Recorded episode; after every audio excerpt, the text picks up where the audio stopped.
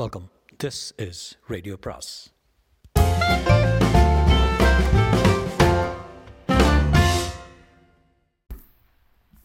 அனைவருக்கும் அன்பு வணக்கம். சாண்டில்யனின் கடல் புறா பாகம் 3, அத்தியாயம் 48, அபயம்.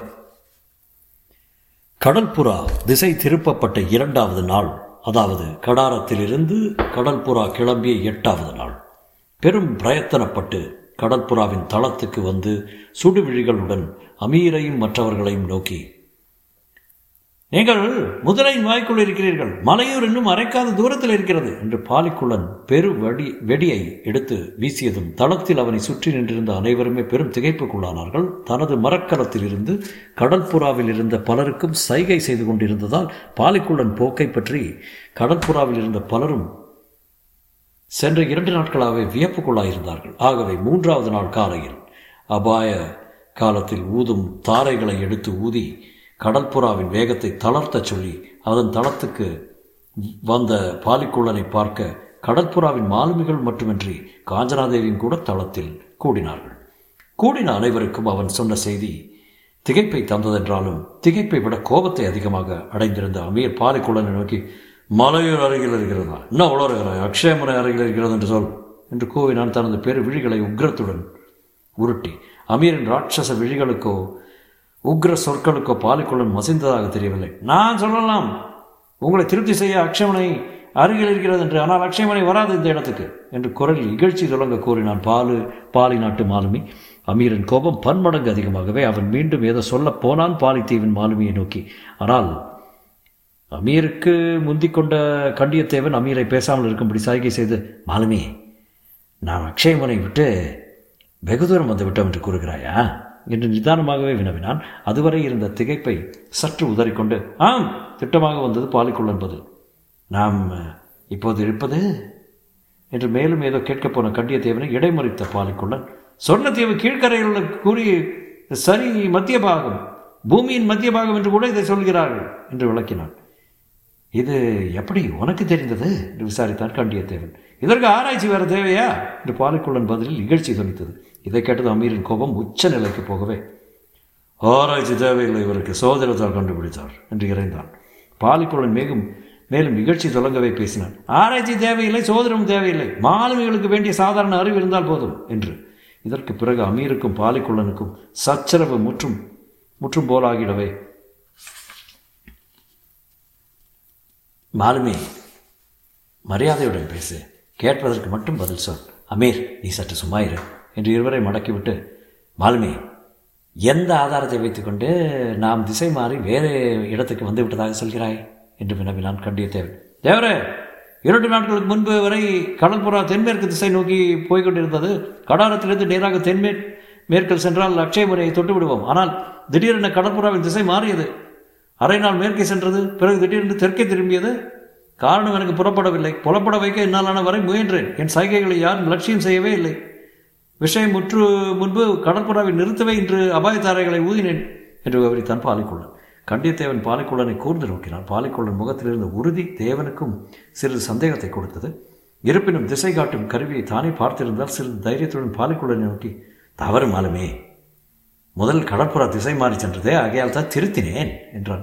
திசை மாறி சென்றதை எப்படி அறிந்தீர்கள் என்று வினவினான் பாலிக்குள்ளன். திசை காட்டும் கருவியால் அறிந்தேன் என்றான் கண்டியத்தேவன். அதுவரை கையில் வைத்திருந்த சிறு பேழையை கண்டியத்தேவனிடம் நீட்டிய பாலிக்குள்ளன், இதோ இருக்கிறது திசை காட்டும் கருவி, என்ன சொல்கிறது என்று கேட்டான்.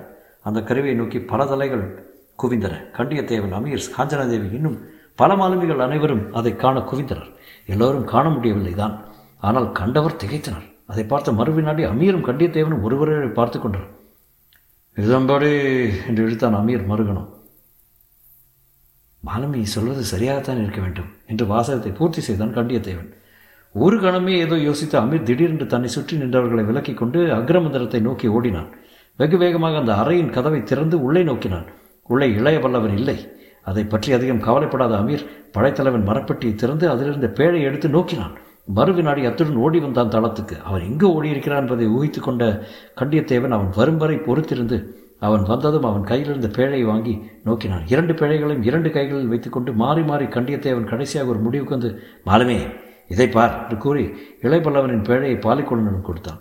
அதை வாங்கி பார்த்த பாலைக்குள்ளன் சில வினாடிகள் குழம்பினான். பிறகு தனது பிழையும் வாங்கி இரண்டையும் மாறி மாறி பார்த்தான். ஆச்சரியமாக இருக்கிறது என்று கடைசியில் கூறவும் செய்தான். ஆம் மரமே என்றான் தேவன். மனிதர்கள் வித்தியாசப்படலாம், ஆனால் இந்த முட்கள் வித்தியாசப்பட காரணமே இல்லையே என்று குழப்பத்துடன் கூறினான் பாலைக்குள்ளன். உன் வேளையில் இருக்கும் முள் காந்த ஊசிதானா என்று இகழ்ச்சியுடன் வினவினான் அமீர். தான் வெற்றி கொண்டு விட்ட பெருமிதத்தான். பாலைக்குள்ளன் அந்த நிகழ்ச்சியை லட்சியம் செய்யவில்லை. தன்னை சுற்றியிருந்த மாலுமிகளை விலக்கிக் கொண்டு கடற்புறாவின் பக்க பலகை ஓரம் சென்று கீழிருந்த கடல் அலைகளை உற்று நோக்கினான். பிறகு காற்றை சுவாசித்து பார்த்தான். பிறகு திரும்பி ஓடி வந்து கண்டியத்தேவனை நோக்கி, தேவரே, பாலைத்தீவு மிகச் சிறியது. எங்களுக்கு அதிக நிலமில்லாத காரணத்தால் கடலே எங்கள் நாடு. பாலி மாலுமிகளுக்கு புரியாத கடல் பிராந்தியம் எதுவும் தூரக்கிழங்கள் கிடையாது. நன்றாக பாருங்கள், இப்பொழுது நடுக்கடலில் இருக்கிறோம். இங்கு ஏன் அலை அபரிமிதமாக இருக்கிறது என்று வினவினான். காற்று அலை இருக்கலாம் என்றான் அமீர் கடல் விவகாரங்களில் தனது புலமையை காட்டி. வடமேற்கு பருவ காற்று தான் வீசுகிறது. அது அலையெழுப்பும் பலமான காற்று அல்ல, பாருங்கள் என்று தன் தோளில் இருந்த துண்டை எடுத்து காட்டி காற்றில் நீட்டினான். துண்டு மெல்ல படபடவென்று அடித்தது. பாலிக்கொண்ணன் சொல்வதை கண்டியத்தேவன் ஆமோதித்தான். உண்மை மாலுமே, காற்றின் வேகத்தால் அல்ல இந்த பெரிய அலைகள் கிளம்புவது என்று ஒப்புக்கொண்டான். கடலானும் குடவாய் இருக்கிற இடத்தில் காற்று மென்மையாக பெரிய அலைகள் கிளம்பும் என்று சுட்டி காட்டினான் பாலிக்குள்ளன். ஆம், அதையும் ஒப்புக்கொண்டான் தேவன். இந்த பிராந்தியத்தில் அதிக ஆழமில்லாத கடல் பகுதி எது தெரியுமா? பாலைக்குள்ளன் இந்த கேள்வியை கண்டித்தேவனை நோக்கித்தான் கேட்டான். ஆனால் அமீரையும் ஒரு கண்ணால் நோக்கினான். ஏதோ அமீரின் சொற்கள் சீற்றம் இருந்தது. சொர்ணத்தீவின் கிழக்கு கரைக்கும் போர்கிரிசே என்ற அரபு நாட்டார் அழைக்கும் கடாரத்தின் மேற்கு பகுதிக்கும் இடையே உள்ள குறுகிய ஜலசந்தி. பாலைக்குள்ளன் இதை விளக்கிவிட்டு மீண்டும் குழப்பத்துடன் கையில் இருந்த இரண்டு திசை காட்டும் கருவிகளையும் நோக்கினான். அடுத்த வினாடி அவன் பெரிதாக நகைத்தான், பைத்தியம் பிடித்தவன் போல. அந்த சந்தர்ப்பத்தில் அவன் நகைத்தது எல்லோருக்கும் கசப்பாகத்தான் இருந்தது. அதனால் வெகுண்ட மாலுமிகளுக்கு இன்னும் அதிக கசப்பை கொடுக்கக்கூடிய உண்மையை எடுத்துச் சொன்னான் பாலைக்குள்ளன் நகைப்பினுடைய. யாரோ உங்களை நன்றாக ஏமாற்றி விட்டார்கள். என்ன திறமை, என்ன திறமை! நானே ஏமாந்து விட்டேன் இத்தனை நேரம் என்று வியப்புடன் கூறினான் பாலைக்குள்ளன். அவனை மாலுமிகள் சூழ்ந்து கொண்டார்கள். ஏமாற்றி விட்டார்களா? யார் ஏமாற்றி விட்டார்கள்? எப்படி என்று பல குரல்கள் கிளம்பின ஏக காலத்தில். அந்த கூச்சலுடன் வடமேற்கு பருவக்காற்றின் மெல்லிய ஊதலும் சேர்ந்து அவர்களை பரிகசித்தது. அந்த காலையில் மேகங்கள் வானத்தில் மண்டி கிடந்ததால் நாழிகைகள் ஆறாகியும் கதிரவன் தலை காட்டவில்லை. இருண்ட அவர்களுக்கு சூழ்நிலையை அதிக இருட்டாக அடிக்க இஷ்டப்பட்ட பட்டன போல மேகங்கள் மேலும் மேலும் எங்கிருந்தோ ஊர்ந்து வந்தன. அந்த மேகங்களையும் உற்று நோக்கி மாலுமிகளையும் நோக்கிய பாலைக்கொள்ளன் சொன்னான், ஆம், உங்களை யாரோ ஏமாற்றியிருக்கிறார்கள். இந்த திசை காட்டும் கருவியின் முள் சரியாக ஆடவில்லை. இதோ பாருங்கள் தேவர என்று இரண்டு கருவிகளையும் ஒருமுறை ஆட்டி காட்டினான். பாலைக்கொள்ளன் கையில் இருந்த திசை கருவியின் முள் ஒரு கோடியிலிருந்து மற்றொரு கோடி வரை ஆடியதையும் இளையபல்லவன் பேழையின் முள் சிறிதாகவே ஆடியது அசைந்ததையும் அதன் வடநுனி ஒரு குறிப்பிட்ட இடத்தை விட்டு அதிகம் அசையாததையும் கண்ட கண்டியத்தேவன் மனத்தில் மட்டுமல்ல அமீரின் மனத்திலும் பெரும் சந்தேகம் எழுந்தது. அந்த சந்தேகத்தை பாலைக்கொள்ளனை தீர்த்து வைத்தான். தன் திசைக்கருவியை கண்டியத்தேவனுடன் கொடுத்துவிட்டு இளையபல்லவன் திசைக்கருவியை தன் கையாலையை பிரிக்க ஆரம்பித்த பாலைக்கொள்ளன் காந்த முள்ளை தாங்கி நின்ற நடுக்கம்பியை முக்கால் பாகம் மறைத்து நின்ற சிறு பலகையை நீக்கி கருவியின் அடிப்பாகத்தை காட்டினான் கண்டியத்தேவனிடம். திசை காட்டும் கருவியின் நடுக்கம்பி நன்றாக உள்ளே வளைக்கப்பட்டிருந்தது. அந்த வளைவு தெரியாதிருக்க அதை சுற்றி துணியும் திணிக்கப்பட்டிருந்தது. காந்த முள் மட்டுமே தெரியும்படி நடுக்கம்பியின் வளைவு தெரியாதிருக்கும்படியும் அதன் மேலே சிறு பலகை சாமர்த்தியமாக பொருத்தப்பட்டிருந்தது. எந்த தூரத்துக்கு வளைக்கப்பட்டால் காந்த முள் வடதிசை மேற்புறத்தில் காட்டுமோ அதுவரை நடுக்கம்பி வளைக்கப்பட்டிருந்ததையும் தவிர முள் அதிகமாக திரும்ப முடியாதபடி குறுக்கிலும் ஒரு கம்பி பிணைக்கப்பட்டு அதன் கீழ்ப்பாகத்தை லேசாக தொட்டு கொண்டிருந்ததையும் கவனித்த கண்டியத்தேவனும் அமீரும் தங்களை இளையபல்லவன் அடியோடு ஏமாற்றிவிட்டான் என்பதை புரிந்து கொண்டனர். காஞ்சனாதேவிக்கும் நிலைமை வெட்ட வெளிச்சமாகிவிட்டது. அது மட்டுமல்ல, சூழ்ந்து நின்ற மாலுமிகள் முகங்களில் எள்ளும் கொள்ளும் வெடித்துக்கொண்டு இருந்ததைக் கண்டு காஞ்சனாதேவி ஓரளவு அஞ்சவும் செய்தாள். இளையபல்லவன் அவர்களை வேண்டுமென்றே திசையை மாற்றி ஸ்ரீவிஜயத்தின் எல்லைக்குள் கொண்டு வந்து விட்டதையும் அவர்கள் உணர்ந்து கொண்டு விட்டதையும் அதனால் அவர்கள் பெரிதும் வெகுண்டிருப்பதையும் கண்டு அந்த மனநிலையில் அவர்கள் இளையபல்லவனை எதுவும் செய்யக்கூடும் என்பதை உணர்ந்திருந்தாள். அந்த பயம் அவளுக்கு மட்டுமல்ல, கண்டியத்தேவருக்கும் அமீருக்கும் கூட இருந்தது. அனபாயின் உத்தரவை நிறைவேற்றிய இளையபல்லவன் தலைமையை அவர்கள் சட்டை செய்யாதிருந்தாலும் இளையபல்லவனிடம் அவர்கள் இருவருக்கும் இருந்த அன்பு எல்லை கடந்தது. ஆகவே மாலுமிகளை சமாதானம் செய்ய முயன்ற அவ்விருவரில் கண்டியத்தேவனை பேச்சை துவங்கி, மாலுமிகளை இதை விசாரித்து பார்ப்போம், நீங்கள் உங்கள் அலுவல்களை கவனிங்கள் என்றான். ஏதோ எங்கள் அலுவல்? மூர்க்கம் ததும்பிய குரலில் கேட்டான் ஒரு மாலுமி. சொக்காலை பிடித்தல், பாய்களை சரியாக இயக்குதல், துடுப்புகளை சுழாவுதல் என்று கோபத்துடன் விளக்கினான் அமீர். இத்தனையும் செய்து முதலை வாய்க்குள் நுழைய வேண்டும். அபாயத்தை பற்றி பயப்படும் கோழைகளா நீங்கள் என்று சீறினான் அமீர். தெரிந்து வரும் அபாயம் வேறே, மூடத்தனத்தால் சம்பாதித்துக் கொள்ளும் அபாயம் வேறே என்று கூவினான் மற்றொரு மாலுமி. மலையூர் போவோம், காத்திருந்துகிறது, இந்த அத்தனை மரக்கலங்களுக்கும் அழிவு என்று இறைந்தான் இன்னொரு மாலுமி.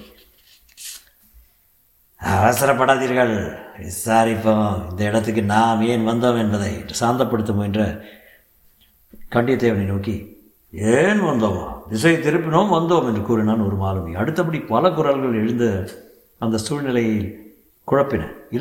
இருந்தார் போல் இருந்தது ஒரு மாலுமி ஒரு புதுக்கதையை கிளப்பி, இளையபல்லவர் உத்தரவில்லாமல் ஏன் திசையை திருப்பச் சென்றீர்கள்? உங்களையும் அமீரையும் யார் இந்த கடல் புறாவுக்கு தலைவர்களாக நியமித்தார்கள் என்று கூவினான்.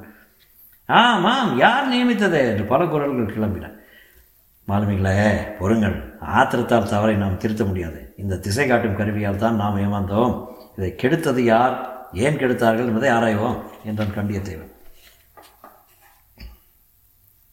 அதற்கு ஆராய்ச்சி தேவையில்லை, அவசியமில்லை. மலையூரில் மரணம் காத்திருக்கிறது. ஜெயவர்மன் கடற்படை எந்த நேரத்தில் நம்மை நோக்கி வரலாம் என்று மாலுமிகள் பெரும் கூக்குரல்களை எழுப்பினார்கள். பிறகு கண்டித்தேவனையும் அமீரையும் நோக்கி நெருங்கவும் தொடங்கினார்கள். சில வினாடிகள் மட்டும் அவர்கள் அடக்குவார் இல்லாதிருந்ததால் கண்டியத்தேவன் அமீர் இருவரின் கதி என்னவாயிருக்கும் என்று ஊகிக்க முடியாது. அமீர் அந்த சந்தர்ப்பத்திலும் கோபமாக நகைத்து தன்னை நோக்கி வந்த மாலுமிகளை பலிவாங்க இடையில் இருந்த குறுவாள்கள் ஒன்றை எடுத்து உயர்த்தினான். அந்த வினாடியில் நெல் என்ற சொல் அந்த கூட்டத்தின் மிகுந்த அதிகாரத்துடன் ஊடுருவியது. மாலுமிகள் சட்டென்று நின்றார்கள். அமீரின் உயர்ந்த கை உயர்ந்தபடி நின்றது. அனைவர் கண்களும் சொல் வந்த திசையை நோக்கின. கடல் புறாவின் நடுப்பாய்த்த மரத்தண்டில் சாய்ந்த வண்ணம் இளையவல்லவன் நின்று கொண்டிருந்தான். அவனை நோக்கி நகர்ந்தது கூட்டம். அதற்கு முன்பு அவனை நோக்கி பாய்ந்த காஞ்சனாதேவி அவனுக்கு முன்பே நின்று மறைந்து அவன் மார்பில் சாய்ந்தாள். இளையவல்லவன் கைகள் அவள் தோள்களை தடவி கொடுத்து தைரியம் ஊட்டின. அணுகி வந்த மாலுமிகளை நோக்கி இளையவல்லவன், நம்மை நாவே அழித்துக் கொள்ள அவசியமில்லை. அதற்கு மலையூரில் இருக்கிறது ஸ்ரீவிஜயத்தின் கடற்படை என்றான் சர்வ நிதானமாக. மாலுமிகள் ஏதோ சொல்ல வாயெடுத்தார்கள். அவர்களை பேச வேண்டாம் என்று ஒரு கையை உயர்த்தி தடுத்த இளையவல்லவன், இங்கு வந்ததற்கு கண்டியத்தேவரோ அமீரோ பொறுப்பல்ல, நான் தான் பொறுப்பாளி என்று கூறினான். அவன் கண்கள் அவர்களை கவர்ந்து நின்றன. சில வினாடிகள் கடற்புறாவின் தளத்தில் மௌனம் நிலவியது. அஞ்ச வேண்டாம், உங்களை வெற்றி பாதையில் நான் அழைத்துச் செல்கிறேன். இன்னும் 2 நாட்களில் மலையூர் நம் கைக்கு மாறும் என்று உறுதி கூறி அபயமும் அளித்தான் படைத்தலைவன். தொடரும்.